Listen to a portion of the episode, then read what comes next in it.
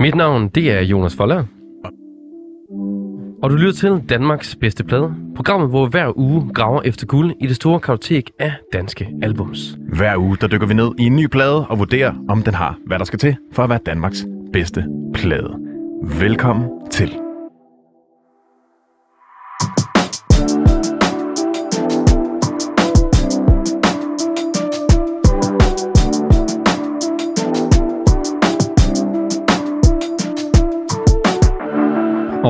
Selvom Thijs ikke lige fik sagt hans navn her til at starte med, Ja, altså. Det er, det, det er sådan, når du sidder ved teknikken, Jonas, så, øh, så Jamen. må du bare køre solo og slukke for min mikrofon. jamen og, det vil jeg jo altid gerne. ja, Jeg vil gerne lugte dig ud lidt. det er også fair. Så længe jeg kommer med senere hen, så er det, så er det fint. og det er jo kun os to, der er i studiet i dag, i dagens program. Vi har jo øh, en gæst med, og det er ingen ringer end Sebastian Wiener, forsanger i Joyce. Velkommen til.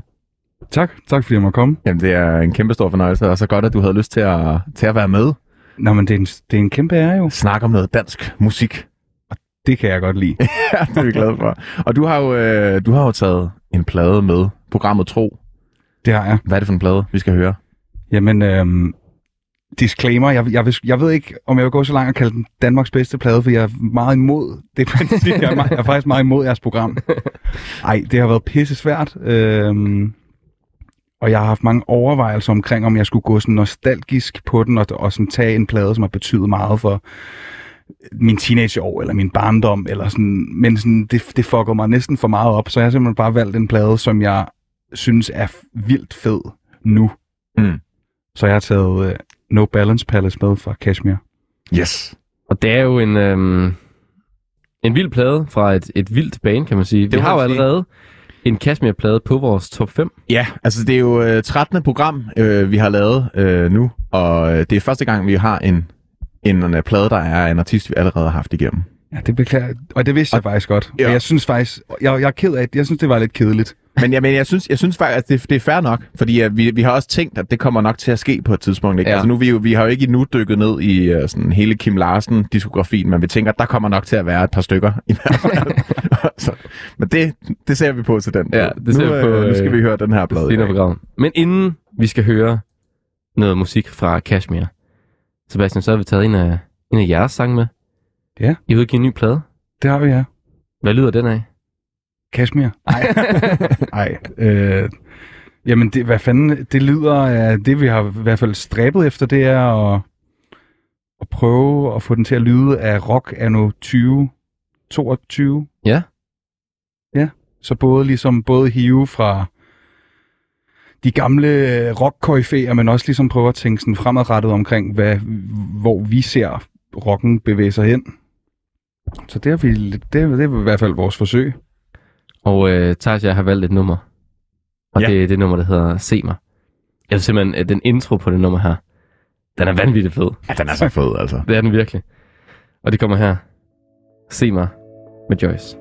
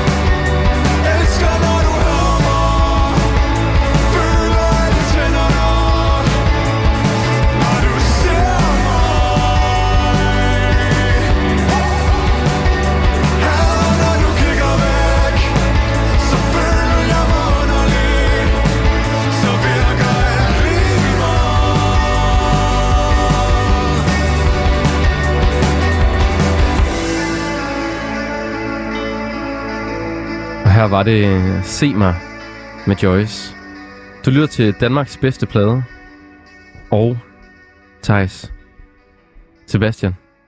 I dag skal vi jo lytte til det, der måske er Danmarks bedste plade. Anden bedste plade. altså, nu har vi jo lige hørt en sang fra den bedste. Ja, det, er det. er jo bare det, er det er ærgerligt, at man kan tage sin egen musik med, ikke? Ja.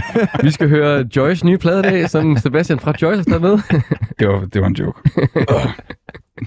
Men altså, det er jo, øh, ja, det er jo altid spændende her, her inden at man sådan lige øh, får, skudt, får skudt dagens plade afsted, sådan at det kan jo være, at vi sidder med vinderen. Det ved man jo ikke. Ja. Altså, vi har jo alle sammen hørt den op til programmet og sådan noget, men vi ved jo ikke. Men hvordan får, hvad, hvad er præmissen? Så efter programmet, så, så rangerer I den Nej, i slutningen af i programmet. slutningen af Det, det gør programmet? vi sammen. Ja, så du er med til at I- bedømme Okay, damn. vores top 5. Så du kan sidde her og, og, og have på nogle plader, du måske aldrig har hørt. Så det er sikkert lort, det der. Jeg vil da gøre alt for, for at vinde. ja, præcis. Det tager vi til den tid, tænker jeg. Hvad, altså nu har du taget, nu har du taget cash med med. Du sagde ligesom, at du ikke havde valgt en plade, som, øh, eller du har haft svært ved at vælge en plade, som ligesom havde en stor betydning for din barndom eller teenage. Du har ligesom bare valgt en plade, der øh, du synes var rigtig god, øh, og som du hørte lige nu. Er det, er det, har den haft en eller anden form for påvirkning på din, på din lyd, eller på den måde, du laver musik på? For den er jo alligevel nogle, nogle år gammel. Jamen, altså, jeg tror, jeg tror, det der, jeg tror, den måde, den inspirerer mig på, det er egentlig, og generelt alt det fede kommercielle rockmusik, der blev lavet i nullerne der, altså sådan Veto, Mew, Kashmir, det var bare sådan, de havde bare den der fine balance mellem at gøre det tilgængeligt, men smadret og, og, og nerve, nervefyldt. Og det inspirerer mig virkelig meget, det der med at kunne finde den der sådan balance mellem, at det bare er fucking fedt og sejt, men st- stadigvæk er tilgængeligt for, for masserne, ikke? Jo, men jeg synes også, der er meget i, i Kashmirs musik. Der er, mange, der er rigtig mange følelser i. Det er jo ikke sådan... På Kashmirs første plader var det sådan, okay, vi er sygt seje, og nu spiller vi sådan noget lidt øh, punk jazz og musik. Men, men på de her plader er det jo sådan, det er jo nogle meget inderlige følelser. Totalt, ja. Og teksterne. Er det også noget, I bruger? Ja, altså det, det vil jeg da sige, ja. Ikke sådan... Øh... Men selvfølgelig, altså sådan, i hvert fald for mig, så sådan, jeg er heller ikke, jeg så sådan, føler mig ikke som den store digter, men øh, og, sådan, og kvæg af det, så sådan, føler jeg mig heller ikke så sådan, øh, sprogligt intelligent. altså, jeg, jeg har ikke rigtig nogen, jeg, jeg har ikke nogen uddannelse, så, så, så jeg er ikke sådan, vil jeg sige, sådan, jeg er ikke sådan lært i at skrive, så jeg sådan, sådan, ligesom skriver bare, hvad jeg føler. Mm. Og sådan, jeg tror ikke, at jeg kan finde ordene frem, som er sådan pæne og sådan... Det er ikke sådan den akademiske tilgang til det. Nej, det er det sgu ikke. Og det vil jeg sige, altså, det ved jeg, sådan, Kashmir, de gør jo faktisk altså, altså lidt det, fordi at jeg kan ikke rigtig forstå teksterne. Mm. For, for mig, det er sådan set vildt underlige. Men jeg tror bare sådan, jeg synes bare, det lyder sindssygt godt. Ja. Og sådan, det er som om, at sådan en god sang, så er det bare sådan, at når man hører ligesom melodien over instrumentalen, så er det bare det der med, at det giver bare mening. Altså, det, det er sådan, altså den der altså, melodi sk- skulle bare være der. Den er skrevet præcis til de akkorder, præcis ja. i det tempo, præcis i den tonart. Med den ordlyd. Og Ja, sådan. ja, fuldstændig. Ja. Det var sådan vildt godt. Fedt. Og jeg synes også nogle gange, at, at, at tekster, altså det er min personlige holdning selvfølgelig, men altså, at tekster nogle gange også kan blive fortænkt og lidt for klogt Ja. ja. på en eller anden måde. Ja, ja, altså, jeg, det mest, altså nu hører jeg også primært øh, engelsksproget musik. Jeg, altså, det er kun på de sange, jeg virkelig lyt, altså, ly, så lytter til ekstremt meget, af, hvor jeg som det første sådan, lytter til, til teksten. Ja, præcis. det er mest, du ved, melodierne og Mm. stemningen. Men er det ikke som, hvis det er en god sang, og der er en god melodi, så ved man, hvad den handler om, uden man øh, forstår teksten. Ja, det er det. Præcis, og, og, og sådan, hvad der sangen handler jo om, det den handler om for en selv. Ja. Præcis. Det er jo det, det, er jo, det, er jo det ypperste. Jeg tror kun, jeg lægger mærke til en tekst, hvis den er dårlig på en eller anden måde. Ja. E- rigtig god eller rigtig dårlig. Ja. Så er den, så, så stikker den ud, ikke? Og det må vi se om uh, Thijs barometer, det den, er, den er varm i dag. Og jeg synes, inden vi, inden vi kaster os over den her, øh, den her øh, Kashmir-plade No Balance Palace fra 2005, så synes jeg lige, vi skal have en lille introduktion til Kashmir. Nu har vi jo haft en øh, plade med før i programmet, men det er alligevel nogle programmer siden. Og øh, Sebastian, du har jo øh, taget en, en sang med, som ligesom er Kashmir kogt ind, i hvert fald øh, efter din mening. Ja. Hvad er det for en sang, vi skal høre? Jamen, det er fra øh, City Lights, fra, det er Surfing Warm Industry, Hvor bare sådan, det jeg synes, der er sådan indkapsler det, det er faktisk ret meget tempoet, hvis det giver mening. Det er sådan virkelig meget, det er meget futtogsagtigt. Ja. Det er meget sådan, du ved, den, den starter, og den kører, og så har den bare en vej, og det er frem. Og det synes jeg er ret cashmere Stærkt. Her kommer det i hvert fald. Cashmere med Surfing the Warm Industry.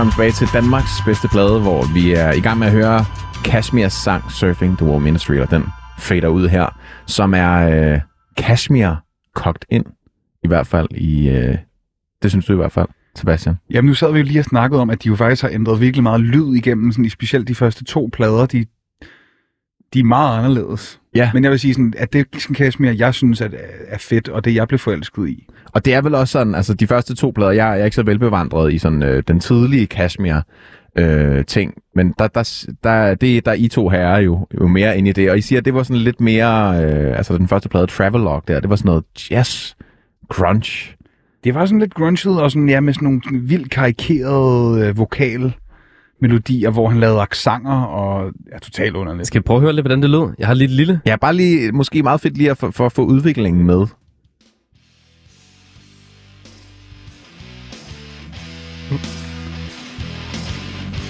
Og så Det kommer er faktisk lidt Dizzy-agtigt. Ja. Ja, hold da op. Det er lidt noget andet. Ja, Jeg sang den her på efterskolen Ja. ja. I, i, i et coverband, jeg havde. Var du meget inspireret af, af sådan den her øh, Cashmere-lyd dengang? Nej, der tror jeg, det var, der tror jeg, det var fordi, det var lidt Rage Against the Machine-agtigt. Ja. At det var sådan lidt rap i de her øh, i versene. Ja, for det er meget den der rap-rock-ting, ikke? Og Ja. der er også sådan lidt øh, korn over det på en eller anden måde, ikke? Ja. Og så også et jazzet. Altså, der kommer sådan et jazzet stykke lige om lidt, tror jeg. Ej, det kommer først senere. Ja. Hur!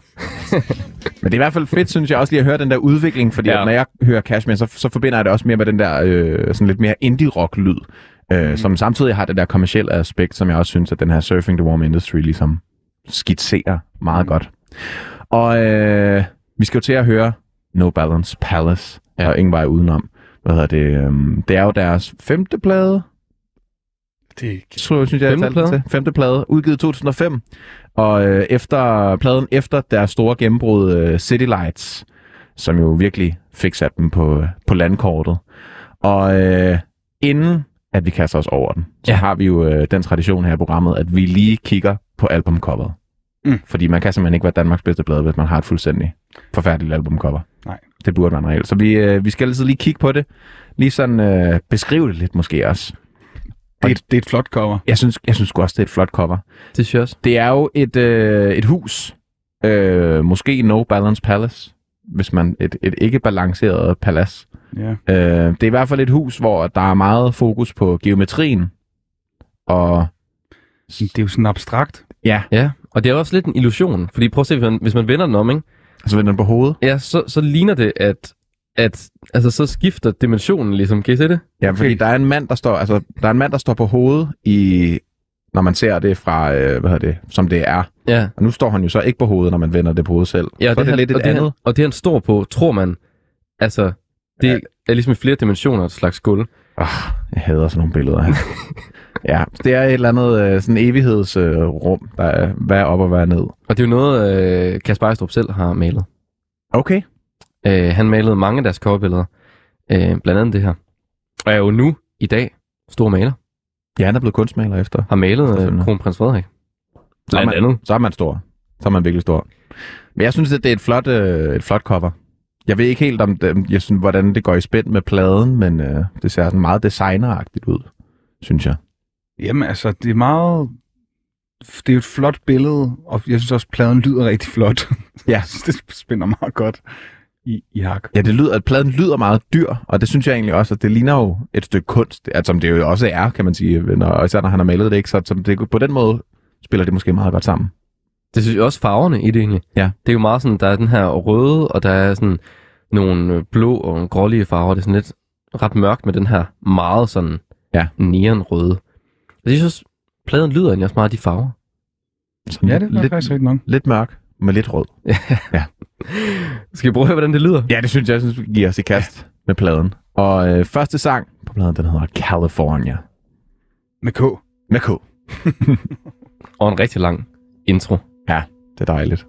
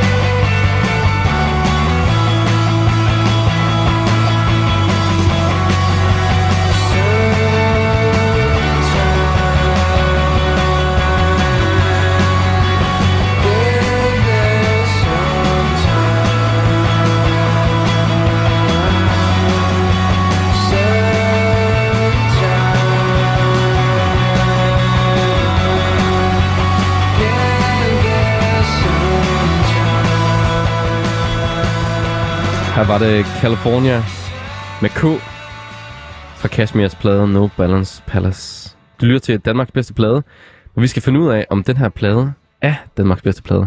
Mm. Det, her, det tror du i hvert fald lidt, du synes måske, Sebastian. Jeg vil bare gerne vinde. Ja, men det to win it. Ja. Og det er, altså, jeg vil sige, jeg synes, det er en fantastisk god albumåbner, Mm. den her sang, altså. det der Aarhus, der er i starten, Mm. det er simpelthen noget så rart at lytte til. Det er bare ligesom, man ved bare, så man fandme inden for a journey. Præcis. Nu, at nu, nu starter der noget stort. Og, ikke, Noget godt. og også ligesom den der øh, sang, du havde valgt, der ligesom var øh, lyden af Kashmir, eller Kashmir Cock, den Surfing the Warm Industry. Sådan, jeg synes, der er det samme. Ik- ikke ligesom meget øh, sådan drive, men der er det, de der trommer, der også bare kører, ikke? Altså, Ja. Ja. man, man er bare, det er bare livet af landevejen på en eller anden måde, ikke? Jamen, det er det der med, at sådan, trommerne er bare ligesom øh, toget, det er ligesom bare, og motoren, der bare kører, og Mm. det har ikke den vildeste udvikling andet end nogle fails og nogle crashes, bare, bare, men så er det bare altså, altså, melo- altså hvad er det, melodierne fra guitarerne, som udvikler sig og bliver mere og mere distortet og, sådan, og får lov til at gøre, gøre stå for udviklingen, Mm. som jeg bare synes, synes jeg er vildt fedt. Det er sindssygt godt at køre i bil til, det her nummer. Ja. det er virkelig anbefalet.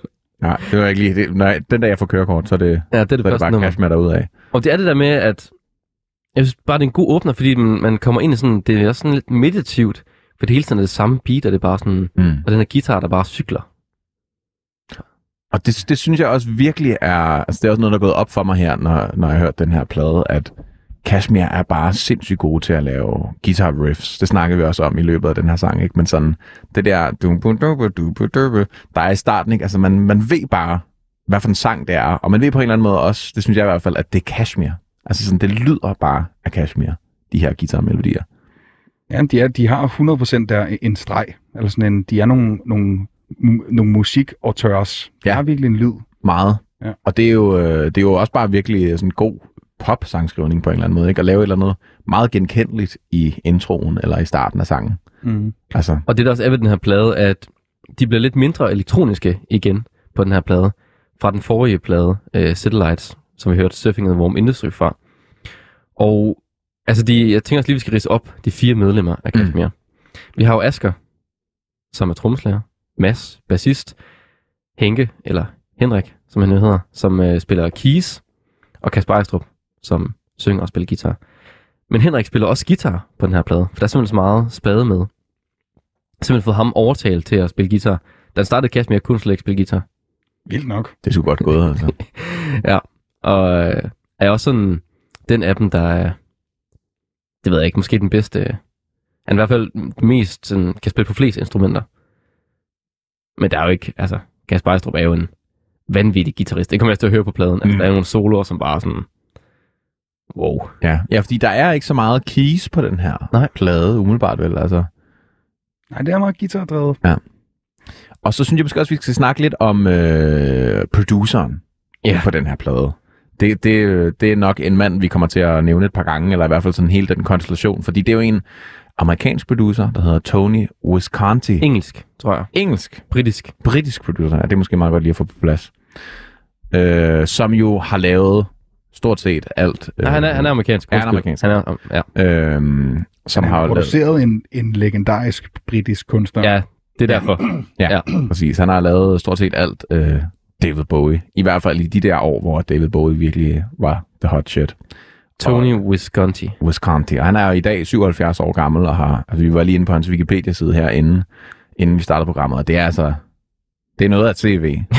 altså, Ja, det, og det er bare så, jeg synes også bare, det var faktisk også en af grundene til, at jeg har valgt, hvad er det, No, no Balance Palace over, hvad er det, City Lights. Det er også bare fordi, at jeg sad og snakkede med Kasper, for, øh, trommeslæren fra vores band, øhm, omkring, den her plade er bare så ambitiøs.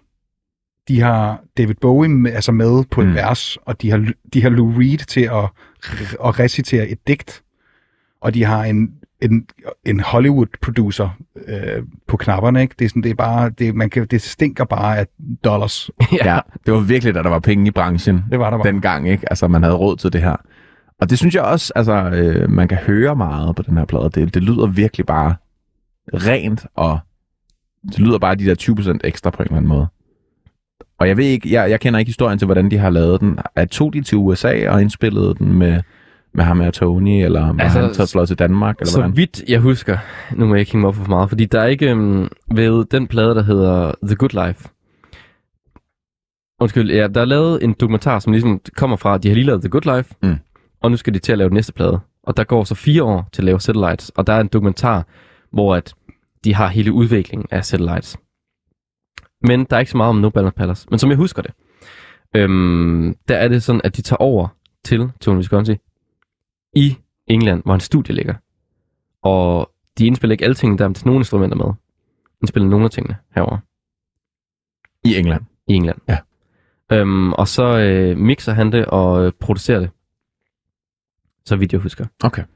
Men øhm, så nogle instrumenter er indspillet i det studie der, og andet er øh, indspillet i deres eget studie. Som sikkert også var fedt Ja, ja. og dyrt. Det har nok ikke været sådan skrabet øh, en bandhotel under, Nej. under et eller andet, en restaurant eller et eller andet. Ej, de havde, de havde nogle ret fede studier. Det kunne man forestille sig. Og jeg synes, vi skal, vi skal høre det næste nummer. Ja, lad os gøre det. Det hedder Jewel Drop. Er der spade? Sådan der, mand.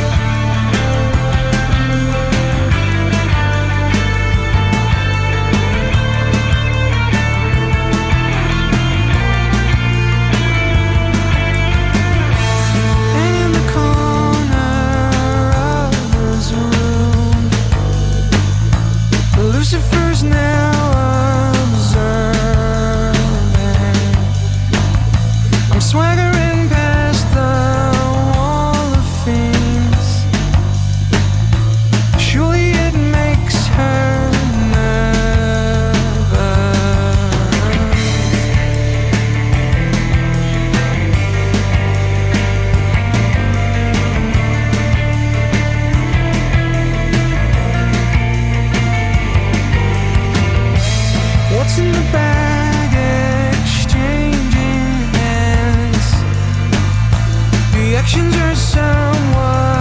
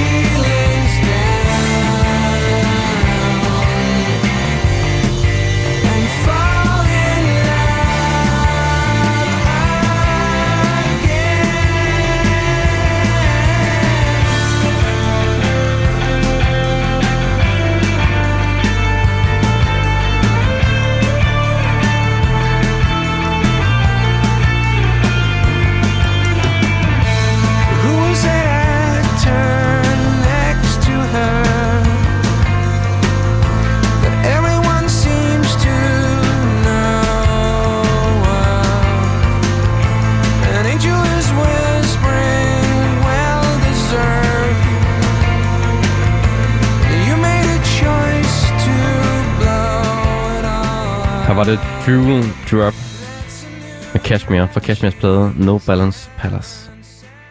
Du lytter til Danmarks bedste plade. I dag har vi Sebastian med. Ja, hej. Og, øh, og hvad synes vi om det her nummer? Vi hørte jo helt fat. Vi snakker for meget, tror jeg. Vi snakker for meget. Det gør vi. For nu til, vi bare- til vi bare stille og høre musik. Sådan det. Ja. Ej, jeg synes... Øh, jeg, jeg må være ærlig og sige, at jeg synes, i forhold til de andre sange, der er på pladen, synes jeg, at den er lidt kedelig. Den her. Altså sådan, det er ikke dårligt. Det er jo, det er jo meget klassisk Kashmir, også igen med trommerne, der kører, og nogle, nogle guitarmelodier og sådan noget. Men der er bare ikke, der er ikke sådan... Der er ikke noget, der ligesom... Jeg hænger mig fast ved på en eller anden måde. Den blender lidt ind i pladen, synes jeg. Ja. Det er heller ikke en af, en af mine yndlings. Men jeg synes, øh, det er også svært, hvis i, i, altså... Det er jo også som helhed, ikke? Altså, hvordan det hele spiller sammen. Jeg synes, det er en virkelig god toer, ikke? Fordi at, at, med, at med California, der har den, der havde vi den der virkelig stille og langsom opbygning, ikke? Mm. Og her på nummer to, der starter den jo bare 1, 2, 3, let's go. Ja. Og, og det synes jeg er en virkelig god toer. Altså bare nogle fede guitar-riffs igen. Du, du, du, du, du, Fuldstændig. Altså, og, og det er det, de, de, er jo meget, altså, de er meget på hjemmebane her, og man, man, altså, det er jo også en sang, der, der illustrerer, at de ved, hvad der skal til, og de Ja. ved, hvad de vil også. Ikke? Altså, det er jo meget stilrent. Øhm, og det er måske også på den måde, ja, en, en meget god toer, fordi at, altså, mange af de andre plader, vi i hvert fald har hørt i det her program, der har det været sådan noget trætrinsraketten, hvor alle hitsene kom i starten, og så blev det sådan lidt en, en, en kedelig fornøjelse af resten af pladen, ikke? Mm. Hvor det er måske også meget fedt at få spredt tingene lidt ud, og sådan, der har vi haft en lang intro, så skal vi heller ikke bare sådan fyre alt, alt krudtet af med det samme. Så skal vi også lige bløde lidt mere ind i lyden måske. Jamen altså, det er jo også, det er jo også ligesom, øhm, altså pladen blev også lavet og udgivet før streaming var noget, Mm. som bærer lidt mere præg af, at man ligesom, at, hvad, at hvad, lytterne hørte hele pladen, og ikke bare hitsene. Ja. Altså meget, altså den måde, man laver plader på nu, er, er nemlig det der med at føre hitsene af i starten, fordi at så er der streaming. Præcis. Ja. Så det er måske også en plade, der er lavet mere for, for dem, altså som de har synes den skulle være mere end sådan, at de skulle øh, please et publikum, eller ud og finde flere mennesker. Det, men, Ja, det, totalt. det er på toppen jo. ja, præcis. Det er også efter deres store gennembrud, efter, at den her plade kom ud lige efter, ikke? Så der, der har måske også været mindre behov for at skulle vise et eller andet, eller bevise over for omverdenen i hvert fald. Kashmir plejer også at sige, øh, i interviews i hvert fald, at de ved aldrig, om der kommer en plade mere. Mm. Det er kun, hvis de laver noget musik, som de virkelig føler har sin berettigelse. Så det er ikke bare en plade for at være en plade. Og det er jo fedt at vide. Det er virkelig fedt. At at der vide. altid er et eller andet bag det også. Det er ikke bare for at tjene penge. Ja, det synes jeg. Og nu synes jeg bare ikke, vi skal snakke mere, og så skal vi bare høre et, øh, et sindssygt nummer. Fuldstændig. Det er jo... Øh, ah, det er måske mit yndlingsnummer på pladen. Må se. Det kan vi snakke om bagefter. Her kommer The Cynic i hvert fald. Featuring David Bowie.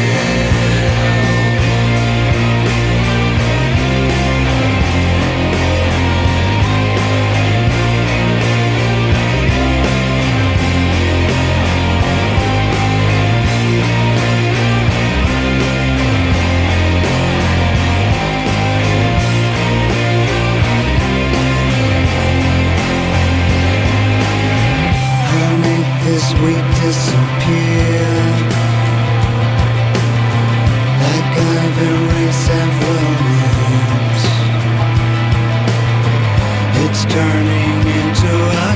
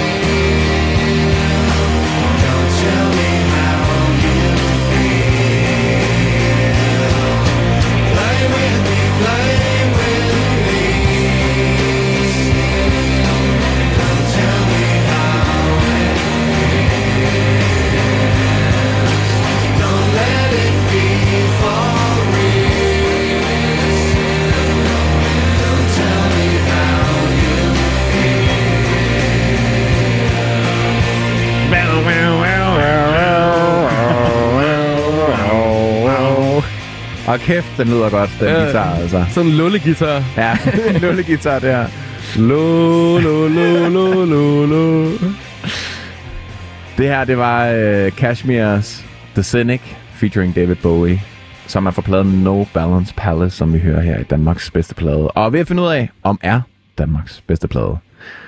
Jeg vil i hvert fald sige, at den her sang er et kæmpe godt eksempel på, hvorfor den godt kunne være det i hvert fald. Ja. Det er en god sang. Det er en sindssygt god sang. Et- Danmarks bedste featuring. Ja, det må man sige. altså, det at have David Bowie med på en plade, er jo det største flex, måske bare i det hele taget, ikke? Ja, altså, jeg synes, der var meget opmærksomhed, da Emil Stabil fik Gucci Man med på en featuring. Men Hvorfor snakker vi ikke stadig om, da. Kashmir fik Bowie med? det, det er så vildt. Altså, den er så sindssyg, den her sang. Og, og, og som, som vi snakkede om, imens sangen spillede, altså, han passer også bare perfekt ind i deres univers, og sådan... Også det toneleje, han synger i. Han var jo selvfølgelig også lidt ældre øh, på det her tidspunkt, men, men øh, så han har nok ikke kunne synge det helt lys alligevel. Men jeg synes også, det passer perfekt ind, det der mørke, sådan lidt, øh, lidt dystopiske vers, han, han synger, ikke? Ja, og det gør det også, synes jeg, hvad det, altså grunden til, at det passer så godt, det er nemlig, fordi at Kasper Ejstrup i første vers har den der helt underlige falset Ja. øh, vers der. Øhm, fordi, øh, hvad er det, Kasper Ejstrup er jo ikke en skønsanger. Altså, han er jo ikke sådan vildt øh, dygtig til at synge, men, men han har bare den der fucking nerve. Mm. Ja, der, man kan virkelig mærke ham, når han synger. Det er også en sjov historie, den måde, de fik Bowie med på. Jeg næsten lige, vi skal have med. Ja, godt, kom med den. Det var jo sådan, at øh, da de skulle øh, optage den her, den her plade der, der var de jo i, i England. Øh, Hos produceren Tony produceren. Visconti. Wisconsin. Og øhm, de tog ud og ser en koncert, Tony og Kasper. De står til den her koncert, jeg ved ikke, hvem det var. Det er også lige meget for historien. De står til den her koncert, og så siger Tony, hey, en af mine venner står lige oppe øh, foran. Du kan bare lige komme med og hilse på ham. Så er det sådan, okay, fair nok, det går op. Og så er det fandme David Bowie, ja, sygt. jeg lige skal hilse på, som er en af Kasper Ejstrup's altså, helt store idoler. Mm. Det største måske. Og så møder de ham der, og så tager de en taxa hjem sammen. Og jeg mener, at Kasper Ejstrup, han giver ham en CD med nogle af demoerne på den her plade på vej ud i taxien. Og så, øh, og så siger Tony, at, øh, at det er både gerne vil øh, være med på pladen og have en featuring. Og så, øh, så kommer han med på det nummer her. Det er jo sindssygt. Det, Det det, må, have, jeg altså, det må have været så vildt at være Kasper Ejstrup sko, da han fik det at vide. ja. Dit største idol kan godt lide din musik og vil gerne være med. Ja, shit. Det må være helt sindssygt. Man fatter det ikke helt. Nej, det gør man sgu ikke. Men det er også det er vildt, ikke? Og ja, jeg synes også, at det, det kræver mere, det kræver måske lige sådan en renaissance, at man lige, det lige kommer op igen, at hvor var det egentlig vildt. Hvor var det vildt, det Ja. skete. Skal vi prøve at pitche den ned til BT? Ja, det synes jeg, prøve at lave, lave en eller anden clickbait-nyhed på det måske. Et par år for sent, men altså. Men jeg synes, det er en sindssygt god sang. Jeg synes måske egentlig også, at det er en af de bedste danske rocksange nogensinde. Ja, det, ja. I hvert fald på top 3. På min top 3 over bedste, bedste danske rocksange. Men jeg kan godt være enig. Den har bare et eller andet. Den lyder så internationalt. Ja. Altså, det lyder så legendarisk. Ja. Det der guitar riff også. Guitar riffet er så fedt, og sådan, altså, jeg, jeg tror, grunden til det er så fedt, det er, fordi hele riffet der sådan lidt, sådan, hvad er det, skifter tone på offbeatsene, imens mm. at alt andet rundt omkring bare er så st- stramt og på et. Og så ligger, hvad er det, sådan, guitaren, der bare har sin helt egen, øh, ikke rytmik, men ligesom, ligesom at den, den giver ikke en fuck for, Ja. for et slagene. Nej, præcis. Den forholder sig ikke rigtigt til noget, men passer ret godt ind alligevel. Ikke? Mm. Det er virkelig sådan ham der, leadgitarristen, der bare sådan, fuck ja, nu skal jeg, nu skal jeg frem på scenen. Ikke? Det var sjovt, vi sad alle sammen bobbet med hovedet, så snart gitaren kom på, ikke? Ja. Det er den, der ligesom gør den der... Ja, det er det, der gør den helt. helt. det giver den lige de sidste, de sidste 10-20 procent, ikke? Nå, vi skal jo øh, videre, videre med den her plade, hvis ikke øh, vi skal, nå, vi skal også nå at bedømme den til sidst. Noget tid løber fandme. Så vi skal videre til sang nummer 4 på pladen, der hedder Ophelia. Det er lidt blødere, det her.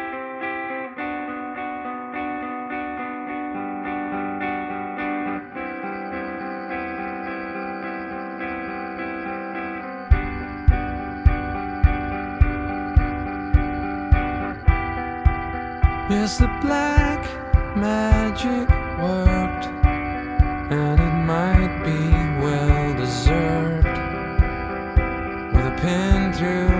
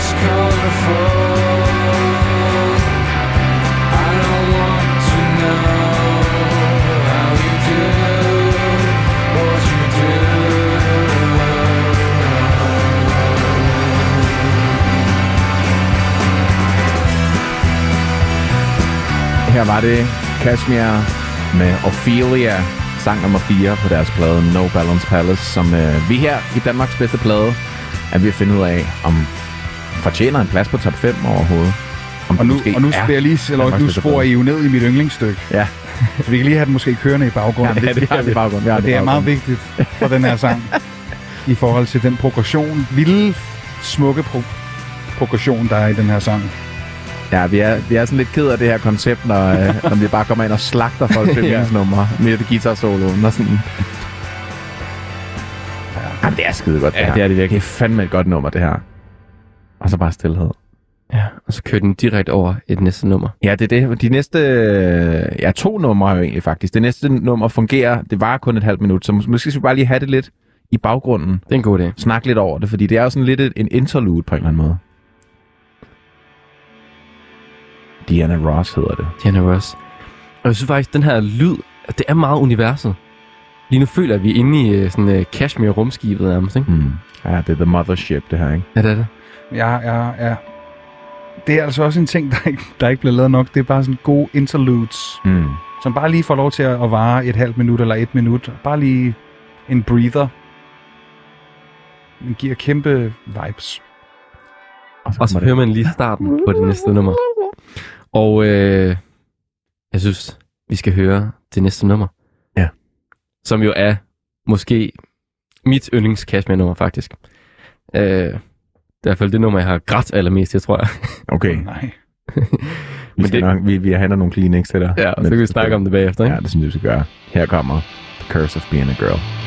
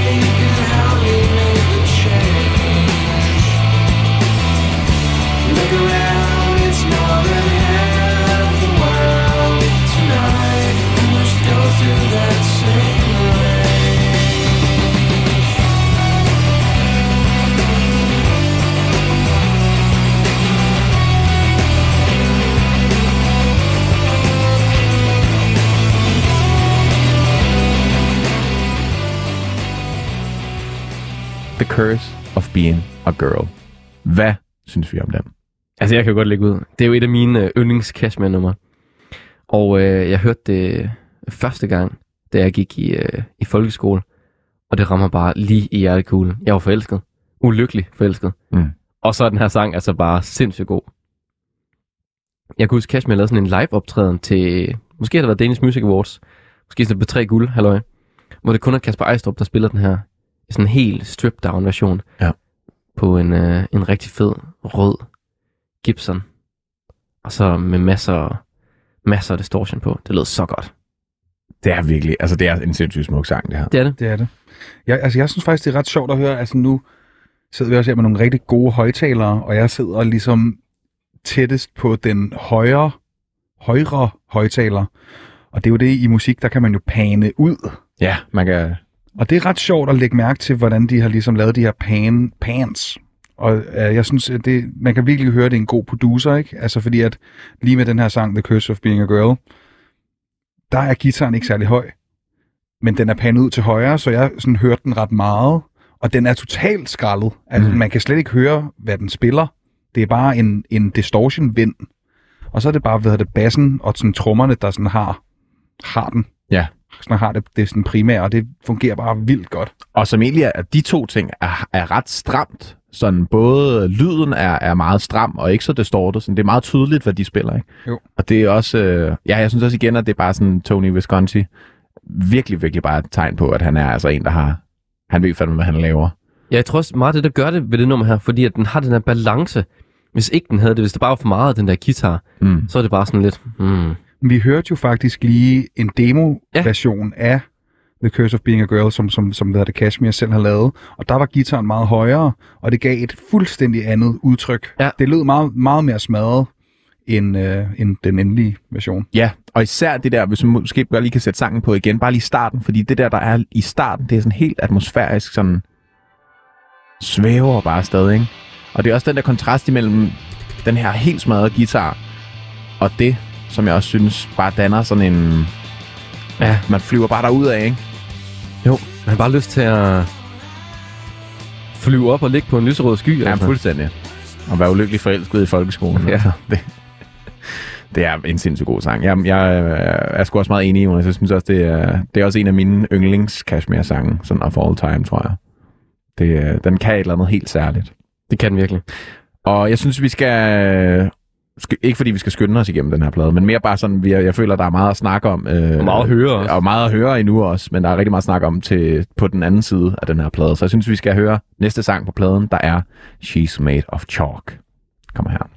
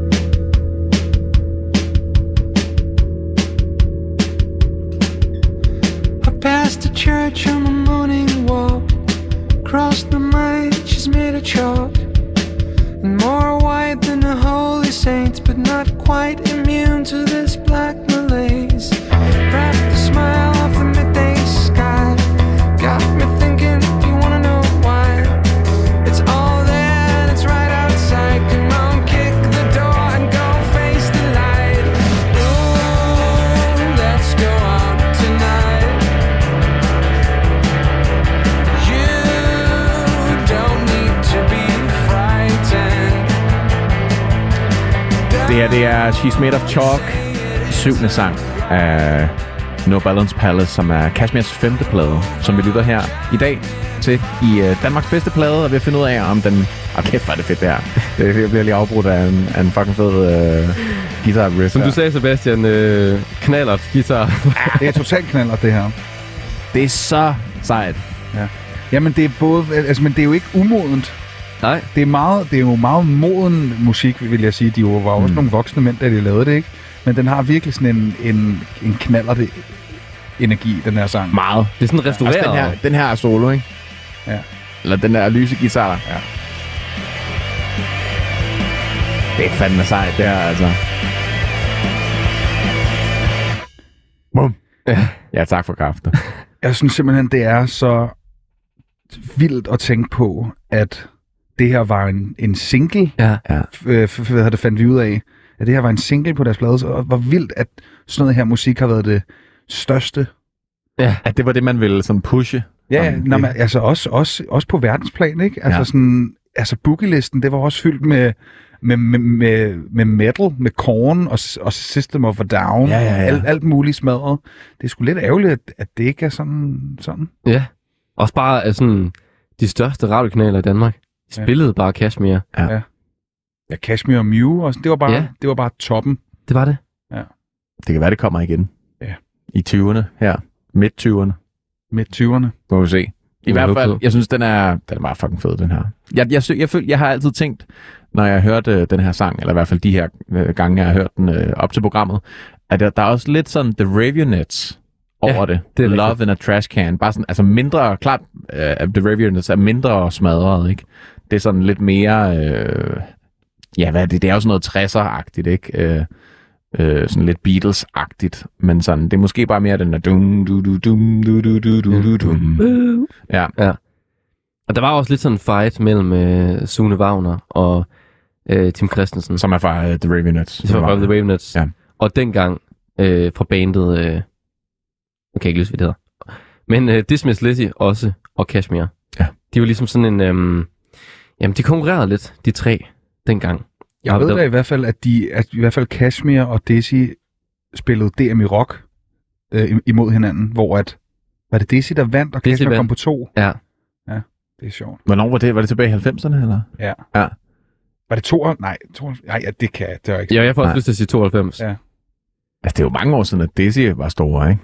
Eller Jo. de havde deres, de havde, det var meget 90'erne, ikke? 93. 93. 93. Ja. Damn. Ja, det er fedt. Men det er også det, det er jo også øh, på en eller anden måde sejt, at der er den der lidt konkurrencestemning imellem de der rockbands, ikke? Altså sådan, det, øh, Der, synes, der synes jeg sgu, at øh, altså nu, åh, det er også Dizzy's største plader kom jo, var jo også i, i 90'erne. Det er svært, men jeg synes i hvert fald, at Kashmir har, har, har, har allerede spist med ynde. mm, Kan man sige det? Må mm-hmm. jeg Mhm. sige det her? det kan man Ja. godt sige. Meget gerne. Det, du bestemmer det, selv, om det du vil sige jeg. jeg. Jeg synes, jeg synes, det er sådan... Jeg, jeg tror sgu godt, at jeg kunne høre den her plade om 50 år også, og tænke, fuck, hvor er det Mm. Men også Kashmir har haft en anden udvikling, end Dismiss Lizzy har haft. Ja. Dismiss Lizzy, det har mere været sådan den samme lyd, hvor Kashmir har fornyet sig selv rigtig meget. Ja. Altså, hvis man lytter til deres plader, det er sådan, Altså, vi hørte i starten af programmet med det der sådan uh, jazz grunge, ikke? jo, Med aksanger. Det er fandme en anden lyd, end det her, kan man sige, ikke? det Det er også vildt at tænke på, at, de, at med det musik, altså kom de på anden pladsen ja. i DM i rock, ikke? ja. Ja, det er sgu vildt nok. Men altså, men også bare på den her plade allerede, den her sang, og de her meget, meget, meget distortede guitarer, sådan, det lyder jo helt, det lyder faktisk mere at, at det første musik der, vi lige hørte i starten, end, end øh, resten af den her plade, synes jeg. Så der er også, jeg synes også, der er et stort spænd på den her plade bare, ikke? Det var faktisk grineren, øh, da Kashmir, de dannede bandet på Kastanjevej efter skole. Og da de skulle finde navnet, så ville det hedde Nirvana. Men så opdagede de, at der var et andet band, der hed Nirvana.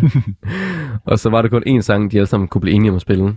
Det var så Mads, Asker og Kasper, som de var dengang. Og det var Kashmir med Led Zeppelin. Mm. Dejligt oplagt så. Det var også bare griner, når vi havde Nirvana, men så var der skulle lige nogen. Ah, satans. De kom Helt, helt, før helt, helt nyt band, ikke? Sådan et eller andet ukendt lortebane.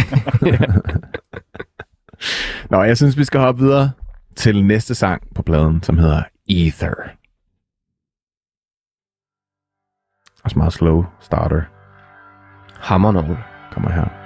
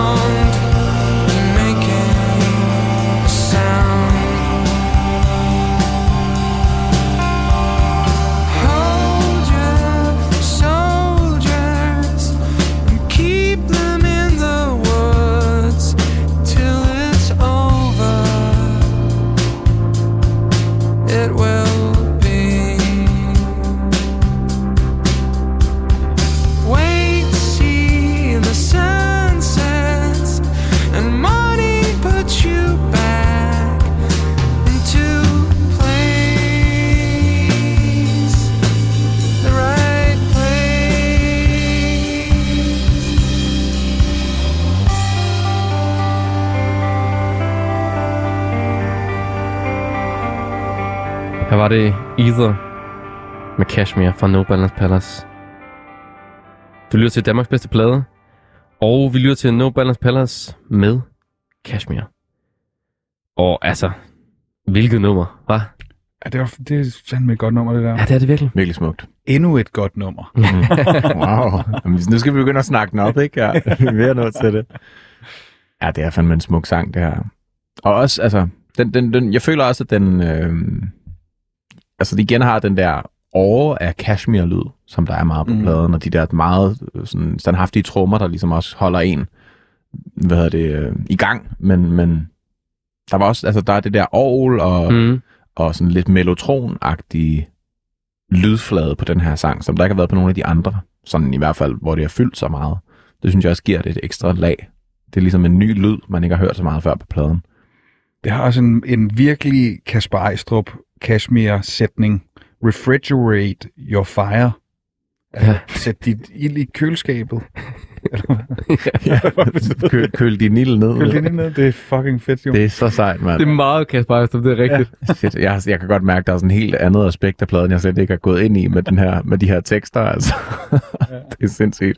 Men også, jeg synes, det fede, sådan en band som Kashmir, det er, det er selvfølgelig også, at jeg kender øhm, alle pladerne ret godt, men man kan bare sådan høre de forskellige, altså medlemmerne i bandsene, eller medlemmer i bandet, altså hvordan, Ja. hvordan bliver spillet på bas, hvordan bliver spillet på trommer, hvordan keysene ligger, og alle de der ting, altså bare, det er sgu meget fedt. Det er, vildt, det er et vildt præcist lydbillede. Ja, det er det. Altså, sådan, og, sådan, og det er det, jeg tror, sådan, der, man kan bare høre, der er blevet lagt kærlighed. Der er blevet lagt så meget kærlighed og så mange timer. Det, mm. Det, det er bare vildt ambitiøst, Mm.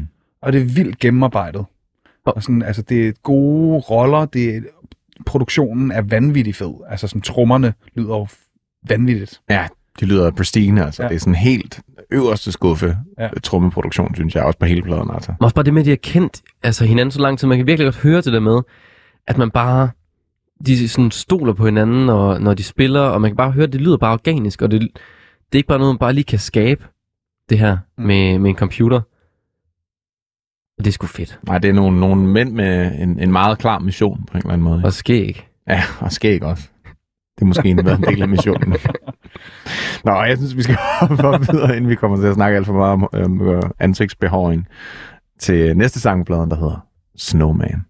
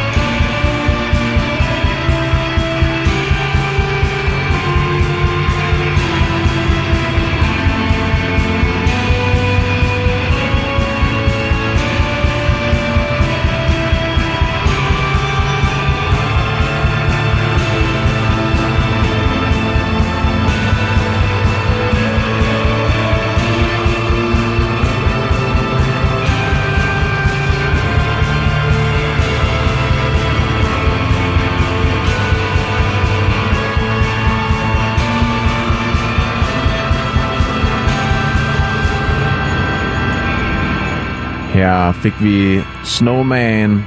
Vi er i gang med at høre Kashmirs plade No Balance Palace. Og du lytter til Danmarks bedste plade, hvor vi er ved at finde ud af, om den plade er Danmarks bedste. Vi er i hvert fald ved at være øh, igennem den. Vi mangler to sange, men jeg synes stadig lige, vi skal vinde Snowman her, vi lige har hørt. Hvad synes vi om den? Det er en virkelig... Øh, det er jo sådan en sang, jeg føler også, jeg ved ikke, hvor meget vi har, har snakket om det med mikrofonerne tændt, men vi har også snakket meget omkring det der med, hvordan musik var før streamingtjenesterne, ikke? Mm. Og sådan, jeg synes, det her det er sådan et virkelig godt eksempel på et albumtrack. Ja. Ja. Fordi at det er jo bare, det er jo så uforløsende. Ja. Men det er så fedt. sådan, det er bare sådan, det, det, det, det giver bare sådan øh, virkelig meget DNA til, til pladen, synes jeg. Og det er jo det, er det øh, man betegner som et, et albumtrack, ikke? Altså de her sange, som måske ikke er sådan, har single-potentiale, men som ligesom udvider artistens øh, lyd, eller øh, sådan, hvad man, Ja, hvad man øh, Ja. DNA'et. DNA'et er. Ja, præcis. Ja. Jamen, det er det meget. Også den her sådan evige opbygning, der bare er på den her sang, ikke? Den er jo sådan virkelig mørk og altså, virkelig dyster. Mm. Især den der indledning, inden der kommer vo- vokal på, ikke? Altså, man er virkelig sådan, hvad... Jeg føler virkelig, at man kommer længere og længere ned i dybet Ja. ja. på en eller anden måde. Ja, og det er jo et dyb, som øh, vi kommer til at høre lidt om på, på næste sang. Så Ja. kan man kalde det en sang? Kan man kalde det... Kunst. jo- Det, Kunst. det er kunst. Det er fandme kunst. Ja, digt, det er jo kunst. Det er jo kunst. Ja. Det er jo øh, det er jo digt, som Kasper Ejstrup har skrevet. Og så er det jo øh, bare ikke ham, der læser det højt. Det er jo en, en anden øh, høj herre, måske også et af, et af altså, årtidets øh, featurings dengang, tænker jeg. Ja. Det er jo selveste Lou Reed, der simpelthen læser det digt op. Det er jo for vildt. Fuldstændig sindssygt. Den historie kender jeg ikke. Den kender jeg heller ikke. Hvor- hvor- hvor- Det var, øh, Ja. sådan, øh, da de havde mødt det i bogen. Nå, jeg har sådan en anden ven lige herovre. han lå om bag i taxaen Ja. i bagagerummet. fik lige, og han fik bare digtet med, det var bare det. Ja. Men det er så vildt, fordi synes, Kashmir meget kommer tilbage til den der Velvet Underground lyd, Mm. bananpladen. Ja, som er Lou Reeds øh, Ja. band. Ved, Ja. ja. På den her plade, altså kommer meget tilbage til sådan rødderne på en eller anden måde. Og så de har ham med, det er jo bare sindssygt. Ja, det må være vildt at have sådan to så store musikere og altså idoler for dem på samme plade også bare, ikke? Altså, det er jo helt sindssygt. Ja, jeg tror, at de største inspirationskilder til den her plade, det må være sådan noget Bowie og Velvet Underground. Det er bare vildt ambitiøst, synes jeg. Og jeg synes også bare, at det, det er jo også bare et kvalitetsstempel for musikken, at de har givet at være med. Ikke? Altså, de har, jo Mm. ikke givet at være med, hvis det var noget lort. Nej, nej, nej, nej, fuldstændig. De har jo syntes, at det var fedt, og ville sådan ligesom være en del af det. Ja. Det er jo for vildt at tænke på. Men det er jo samme som hvis et, et andet dansk act bare havde sådan Kanye West og Jay-Z med på en plade, ikke? Ja. Bare lige på et vers. Det ville være fuldstændig vildt. det er jo sket i det er jo sådan, nu har vi Emil Sibil og Gucci Mane, der tror Ja. jeg bare, der er nogle penge, der er, der er involveret. Ja, der er nogle penge involveret. Og så er det også noget med, at man kan ikke høre det i USA. Nej, Så, de har sådan, så deres fans i USA, kan, de, de kan ikke komme til at høre den der sang. jeg, jeg husker også, der er en dansk artist, hvad fanden, Mads, Mads et eller andet, som har købt en Sean Kingston feature. Åh, oh, nå, vildt. ja.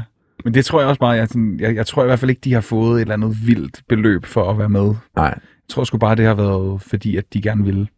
ja, de synes bare, det var god, god kunst. Og det skal vi høre nu. Det skal vi høre nu. God kunst. Lou Reed, der læser et øh, Kasper Ejstrup digt op, og sangen hedder Black Building.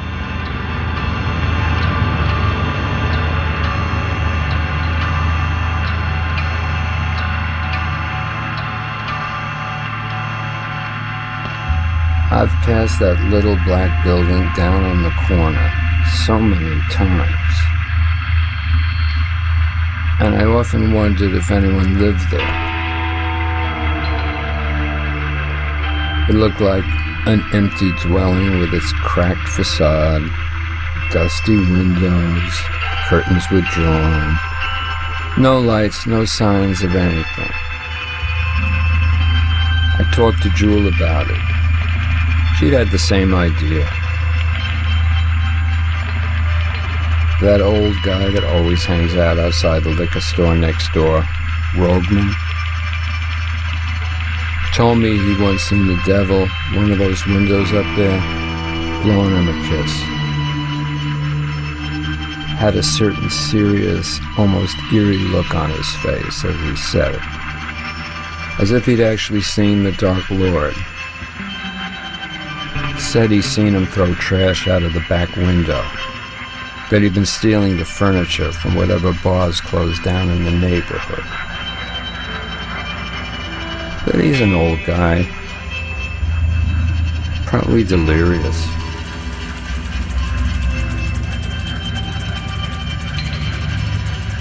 So anyway, the other day, me and Rico decided to break in, see what the Dark Palace was really all about. It had a long, tall hallway. It had a long, tall hallway that led to a staircase in the back. And on the right side, I counted seven doors. Bum. Hvad sker der nu? Ja, det er jo lidt ligesom at slutte øh, midt i historien på en ja, eller det anden er en cliffhanger, det der må man måde. Det er sige. det virkelig. Jeg fik en vild stemning lige nu, da vi hørte det. Vi hørte det ret højt. Ja, og vi, og, vi, og vi sagde ikke et ord Nej, i forhold fedt. til alle de andre sange, hvor vi har snakket og lidt Det var over. faktisk ret fedt. Den, altså, jeg har, den har faktisk aldrig nogensinde givet så meget indtryk for mig, som lige nu her, her. Det gav mig en vild sådan Twin Peaks David, David Lynch vibe, Ja. ja. faktisk. Det var, ret, det var ret vildt. Det var altså så ildevarslende, det her. Og det er også, altså de, de gange, jeg har hørt den her op til programmet, har jeg været sådan, what the fuck sker der her? Ja. Fordi det er jo sådan rimelig, ikke fordi det, det har været lallegladet og, og altså lyserøde skyer op til, men det er virkelig mørkt, det her. Det er så mørkt. Jeg synes, det blev helt koldt herinde. Ja, det er sådan, ej. Ja, fedt. Men der er også et eller andet over det der med Lou Reed, sådan en lidt ældre mand, der læser det her op, og Ja. men det er også, det bliver meget, så handler det om satan og det der mørke hus med syv døre. Ja. Jeg, Jeg, jeg kunne sgu godt lide det. jamen, jeg synes Ja, også, det er det- så sejt. Og igen, fucking ambitiøst. helt vildt. Ja. det er bare, man har ikke bare Lou Reed med på bladen, man har Lou Reed, der læser et satanistisk digt op Ja, på næst sidste sang det på er et bladen. kæmpe flex. Det er sindssygt. Ja, det er, det er fuldstændig vildt. Og den leder jo meget øh, direkte over i sidste sang på pladen, som vi jo desværre nok ikke når at høre f- øh, til fulde, fordi den var hele 8 minutter. Men det er øh, ja, sang, sangen, der hedder No Balance Palace, så det er den øh, album-tracket, kan man ligesom album-title.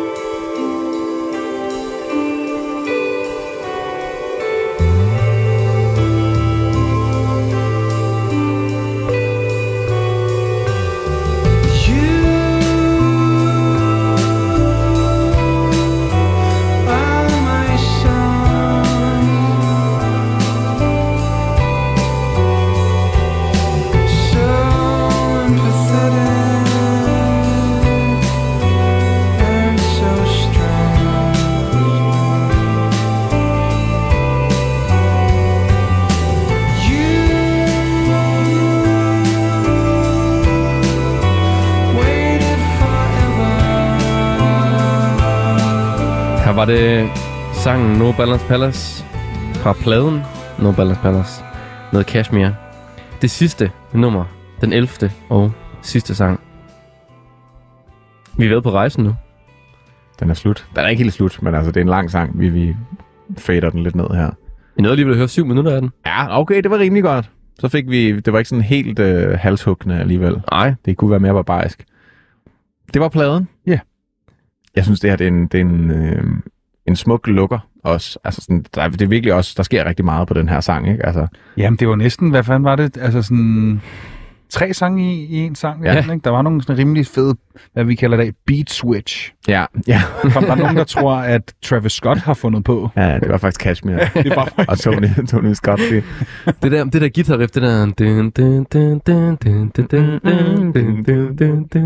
Det er så ja. fedt. Der kan man godt høre de der jazzrødder på en eller anden måde, ikke? Fordi det kunne også godt være sådan en eller anden... Øh, ja, sådan lidt, lidt jazzet plade, der havde sådan et eller andet... Øh, ja Jamen, det har, det har noget jazzet. Jeg synes også, det har noget... Hvor fanden var det fra...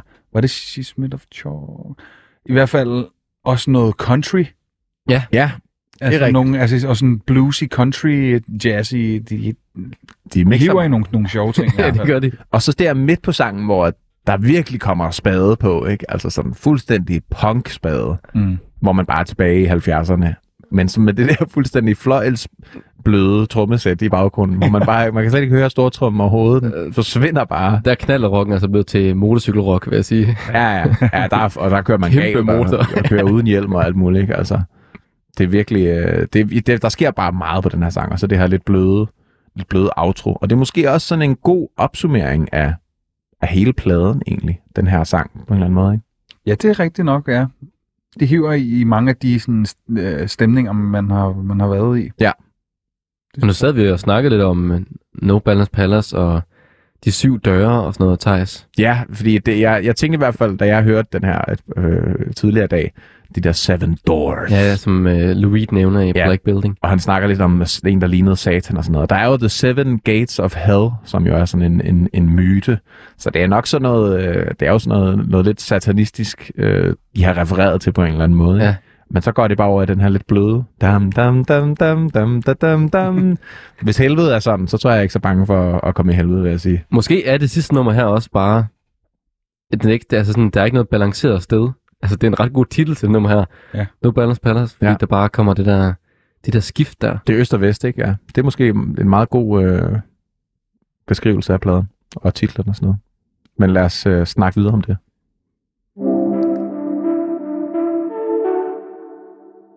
Nu skal vi jo snakke lidt om pladen generelt. Skal vi starte med, hvad der var fedt ved pladen? Yndlingssang eller tidspunkt på pladen? Sebastian, vil du, øh, vil du lægge ud? Jeg synes, øh, og jeg synes også, det er svært, fordi jeg synes, åbneren California er så fed. Ja.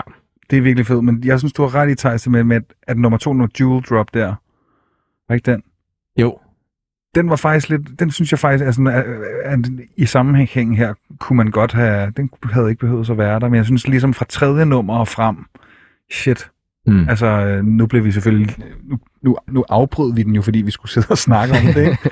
Men, sådan, men sådan, nu, nu har jeg også hørt den mange gange før. Det er bare sådan... Der, der kan man ikke stoppe den. Altså sådan, så kører det bare. Mm. Virkelig, det er en... Øh, man kan bare virkelig godt høre, at det er lavet for pladens skyld. Alle numrene, altså sådan, at det, det hænger sammen, og de har tænkt over rækkefølgen, de har tænkt over udviklingen i, i, i, i pladen, og Ja. det, det har jeg bare respekt for. Er der et højdepunkt for dig? Er der et, et, et, et, en yndlingssang eller et, et sted på pladen, som du virkelig bare, der, der piker det? Oh. Det er svært. Altså sådan, det er faktisk virkelig en plade, hvor jeg ikke tager så mange sådan, numre ud og hører dem. Det er, jeg, jeg hører meget den her plade for, for pladen. Mm. Men øhm, ej, det er sådan, jeg fra track 3 til 7, der har jeg det fedt. Så de fire, de fire midterste numre er, det, det er dine yndlingsnumre. Det er meget fint. Det synes jeg også er fedt, og det, det er også bare et tegn, hvor du bare hører det i, i, i sammenhæng. Ikke? Ja. Hvad med dig, Jonas? Åh, oh, jeg synes, den er svær. Altså, fordi øh, jeg er ret enig. Altså, jeg synes, um, The Cynic med, med Bowie, og så synes jeg også uh, The Curse of Being a Girl selvfølgelig, og Mm. mm. She's, made, uh, She's Made of Chalk. Det er nogle ret vilde numre, men altså, jeg ved bare ikke, om, uh, om jeg kan komme udenom og lade være med at vælge den med Bowie. Nej, det er Cynic. Ja, fordi ja. det er... et nummer, der bare er skruet sindssygt godt sammen. Mm. Altså sådan, på alle måder. Perfekt start, perfekt midte og omkvæd, og hvordan de bruger det. Altså, Ja, ja. der er plads til det hele, men der er også plads til, at det, det ikke skal være nødvendigvis så rocket. De kører den ned, og de kører den op, og de kører den hjem. Altså, det tror jeg, det bliver den. Det er også skide god sang, altså. Jeg tror, det er, det er mit favorit track. Det er også den, det, det, det vil jeg faktisk, det vil jeg give dig ret i. Det er i hvert fald, altså, altså hvis, man skal, hvis jeg skal tænke ud om sådan mig selv og min egen smag, så hvis jeg, jeg, jeg ligesom skulle vise en sang fra pladen til en, der ikke har hørt pladen, som ligesom som en døråbner, som en, Ja. ja. salgs, Mm. som en salgstale Hvis sang, skulle være A&R på pladen, ja. ikke? så, så vil jeg sgu nok også vælge The Cynic. Altså, det tror jeg, jeg, jeg stemmer bare i. Ja. Ja. Sådan et, et fuldstændig træstemme, et fuldstændig unisont enigt kor her. Den Det er bare en evergreen jo. fucking fed, den Ja, her. det, er en, altså. det er en evergreen. Det er det der. virkelig. Ja. Ja. Det er så godt, det her. Ja. Det lyder ikke dansk. Det lyder bare sådan, sådan øh, altså, som om, at det er det største band i hele verden, der har lavet den her sang, ikke? Ej. Ah, den er skide god. Og noget, jeg synes, der er sjovt, det er, at den her sang, synes jeg faktisk, er den sang, der faktisk er mindst sådan rent produceret. Den er ret smadret produceret, den her sang. Meget. Sådan, øh, altså, sådan, i, I mange af de andre sange er alle rollerne sådan vildt defineret. Ja. Mm. Men, men altså her, der er det jo mest bare, altså omkvædet er jo bare altså leaden og de der helt smadrede tr- sådan, trommer, som man lægger mærke til. Ja, det er også, altså, trommerne på, på resten af pladerne er jo sådan ret, øh, altså, det er ret samme lyd på en eller anden måde, ikke? hvor her der er den meget sådan, meget langsom og tung, og det der rightbacken, der bare kører i baggrunden og sådan noget, ikke? Altså, Jeg elsker det ikke som, altså meget stortrum. Ja. Altså, det, Mm. det, er sådan, det svæver derud af. ja, og som det kan jeg ikke huske, om vi snakkede om øh, imellem eller under en sang, men det her, som du også sagde, Jonas, med, at, at det er jo ligesom Heroes, for eksempel, som Tony Visconti øh, også har produceret den her, det her legendariske Bowie-nummer. Når der ikke er så meget bund, så er det lidt som om, at man også bare flyver afsted, ikke? Ja. fordi der ikke er noget, der holder en sådan på jorden, ikke? Til det er- lette. Altså, altså, altså, når man har for meget sådan, stortrummen generelt, så, sådan, så bliver, kan det godt blive tungt i røven jo. Ja. Og her, der, der får det bare lov til at køre. Præcis. Ja. Flyver bare afsted. Nej, det er skide godt. Inden vi når til øh, top 5 ting, så synes jeg også lige, vi skal kigge på den anden side af mønten. Hvis, hvis der overhovedet er en anden side af mønten, det er jo det. Sebastian, har du øh, så et lavpunkt på pladen, eller et punkt, som, hvor du måske altid lige øh, tænker på noget andet, eller lige vasker nogle tallerkener, eller laver noget andet, når du hører den her plade? Lige går på toilettet måske. Det er svært, ikke? Fordi man, når man kommer fra, det er også fordi, når man kommer fra California, åbneren, som er så legendarisk, Mm. ifølge mig. Så jeg, jeg vil nok sige, det var Jewel Drop. No, altså al, track nummer to Sang nummer to, ja. fra, fra pladen, men det er ikke, jeg synes ikke, det er en dårlig sang. Hvad, nej, så, så det er mere bare i kontrast til de Det er mere andre? bare i kontrast sådan, til de andre, hvor jeg synes, alle andre sange er så skarpe i sin levering og i sit budskab, og i, sin, og, og i det sangene gerne vil være, hvor jeg tænker sådan, der kommer der vil måske ikke fuldt helt til dørs, I don't know, hvis jeg skal finde noget. Ja, den er, det den er, jeg er helt enig i det. Fordi jeg synes, det er det eneste nummer, man godt kunne pille ud, hvor pladen stadigvæk fungerer. Mm. Fordi det er som om på alle de andre numre, hvor man tænker, okay, Snowman, den vil man ikke, altså, den vil man bare ikke kunne pille ud af det, selvom det ikke øh, måske er det bedste nummer i sig selv, hvis man bare kun hører det nummer. Men det passer så godt med de andre numre og sådan opbygningen på pladen. Hele strukturen. Men det synes jeg ikke, um, Jewel Drop nødvendigvis gør. Hvis jeg kan pille en ud, så er det den. Det tror jeg. Skal vi bare lige få lidt af den måske? Ja, shit, det er også en god Ja. Jeg synes virkelig, det er en god sang også. Ja, det er det, men, men, ja. men jeg tror, jeg er altså også enig. Det, jeg tror, det er første gang i, i programmets historie, at, vi har, at alle har været enige om bedste sang og dårligste sang. Men, men igen, det er jo ikke, den er ikke dårlig. Nej. Nej, det er den ikke. Den er bare måske den mindst vellykkede sådan øh, melodimæssigt. Mm. Altså sådan, de har bare virkelig, virkelig skarpe melodier på alle de andre sange. Det er svært, ja. Det er også Men den er jo, Det er- den er jo ikke Det er, dårlig. hvis man skal vælge. Så det er jo... Jo, øh, det er det. Jeg synes, I, I torturerer mig. Ja, okay. det er ikke et rart program, det her. Det er ikke, Nej, det er ikke. Nogensinde, altså. Man tror, det er hygge til at starte med. Ja, ja. Men øh, nu bryder så helvede altså så løs. når man til sker. Nu er det The Seven Doors, The Seven Gates to, uh, to vores top 5, som Ja. er lidt en pendant til helvede her, her på 24 på en eller anden måde. Jeg synes, vi skal til det. Skal vi se det? Vi skal kaste os over øh, programmets top 5, hvor vi jo ligesom skal finde ud af, om, øh, om den her plade øh, hører til, om den måske en, der kan toppe den. Det er jo øh, lidt det, vi prøver at finde ud af med det her program. Og øh, jeg tænker lige måske, det er meget godt lige at få opridset den her top 5. Ja, det synes jeg. Jeg, øh, jeg tager den bare fra torben af, som Ja. man siger. På nummer et, der har vi Melt the Coin med Snile Siller. på nummer to, der har vi faktisk jo Kashmir med The Good Life. Så har vi på øh, nummer tre, Mew med Frangers. Nummer 4, der har vi ML Book med Skint. Og nummer 5, der har vi Private med My Secret Lover. Okay, griner. Ja, hvad siger du til Det er også nogle genrer, ikke? Altså, Jo. der er mange forskellige genrer. Ja, ja, Ja. Det, der er meget stor diversitet, synes jeg egentlig, Ja. pt. Altså sådan, man kan sige, Kashmir Mew er jo, er jo sådan lidt i samme boldgade, men ja. Ja. de har også siddet på nummer 2 og nummer 3 Mm. lige lang tid. Kashmir lå også uh, nummer et med The Good Life. Ja, præcis. Før, før Snarl Først når Altila kom ned. Så man kan sige, vi har jo faktisk allerede Kashmir repræsenteret på den her top 5 lige nu. Og øh, jeg, jeg har tænkt meget over det her Det har jeg også. på vej hen, at, at det er øh, The Good Life, som vi har på top 5 lige nu, er en skide god plade, og No Ballers Palace er også en skide god plade. Men jeg føler simpelthen ikke, at de kan samme eksistere på en top 5. Nej. Og det er jo... For første gang i programmet kommer der en ny regel i spil. Ja, det er, jo, det, er jo, det er noget, man bliver nødt til at finde ud af, hvordan man så håndterer. Fordi at, øh, jeg synes bare ikke, vi kan have to, øh, øh, to plader fra samme artist på top 5. Nej. Fordi især når, når Kim Larsen øh, toget begynder at køre, ikke? Altså, Ja. ja. kan man jo hurtigt få fyldt Kim. Larsen-effekten. Ja, for fanden. Så derfor så synes jeg, at vi skal indføre en ny regel i Danmarks bedste plade her i afsnit 13. Der kan kun være en plade fra samme artist. Det er sgu også fair nok. Og ja. det er så ikke ensbetydende med, at, øh, at vi så siger tak for i aften, og øh, du må tage din plade med hjem igen. Jeg synes bare, vi så skal tage en snak om, om øh, den er bedre end The Good Life. Og så simpelthen bare overtager The Good Lifes plads Ja. Som ja, nummer to. og eller om den må komme højere op. Ja, det kan man så sige. Altså, hvis- man kan sige, hvis, hvis den er dårligere end The Good Life, så ryger den jo så bare ud. Men hvis den er bedre end The Good Life og bedre end Snail Silla, så tager den jo selvfølgelig bare en førsteplads, ikke? Men så ryger øh, Kashmir jo så bare, The Good Life jo bare ud af listen. Øj. Så det er jo en, øh, virkelig en skæbens, skæbens team. Altså, jeg, jeg synes virkelig, at det er en fed plade. Ja. Og jeg vil også godt lægge ud med at sige, at jeg synes, den er federe end The Good Life. Hvad synes du, Det, Sebastian? det synes jeg også. Jeg synes, The Good Life, den har jo... Øh, den har nogle kæmpe tracks, altså øh, Mom and Love, Dead in Space og Lampshade er, er også er sådan to af mine yndlings Mm. Ja. sange. Og Graceland er også virkelig Graceland, en flot ja. sang, ja. Men jeg vil bare sige sådan rent album, nu snakker vi om plader Mm. og, sådan, mm. og, og rejsen. Jeg kan bare, altså det vi snakker om, hvor ambitiøst det her er. Altså uh, No Balance Palace, og sådan, bare sådan hele scopet af pladen, sy- synes jeg er større end The Good Life. Mm. Af de mest altså, ambitiøse danske plader. Den her plade.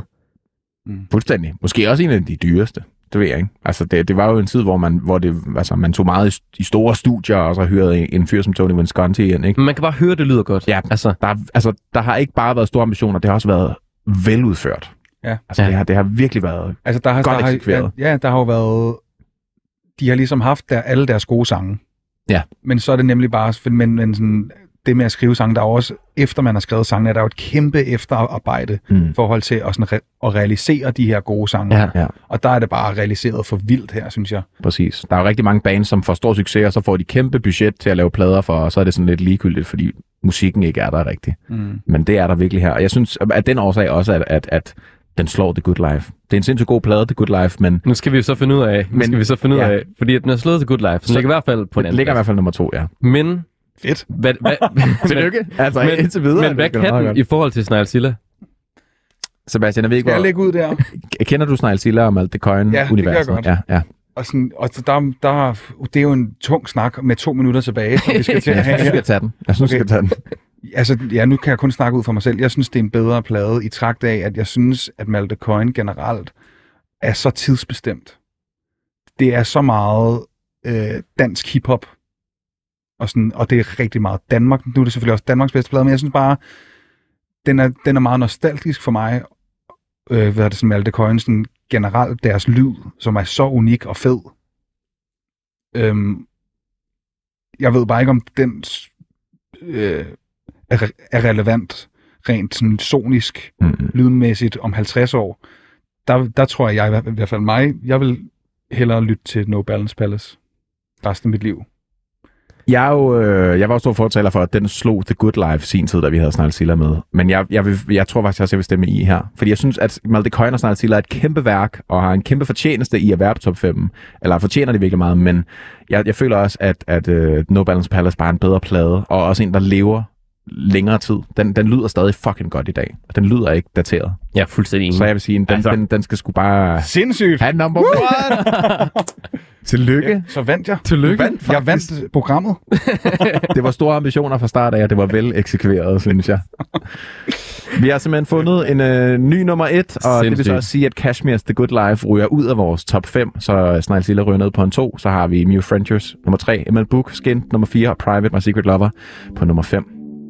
Hæsblæsende. Hæsblæsende Alt kan ske i det her program, især når vi finder på regler løbende. Ja, tusind tak til dig, Sebastian. Og tak, fordi du lyttede med derude. Lyt med i næste uge, hvor vi igen leder efter Danmarks bedste plader.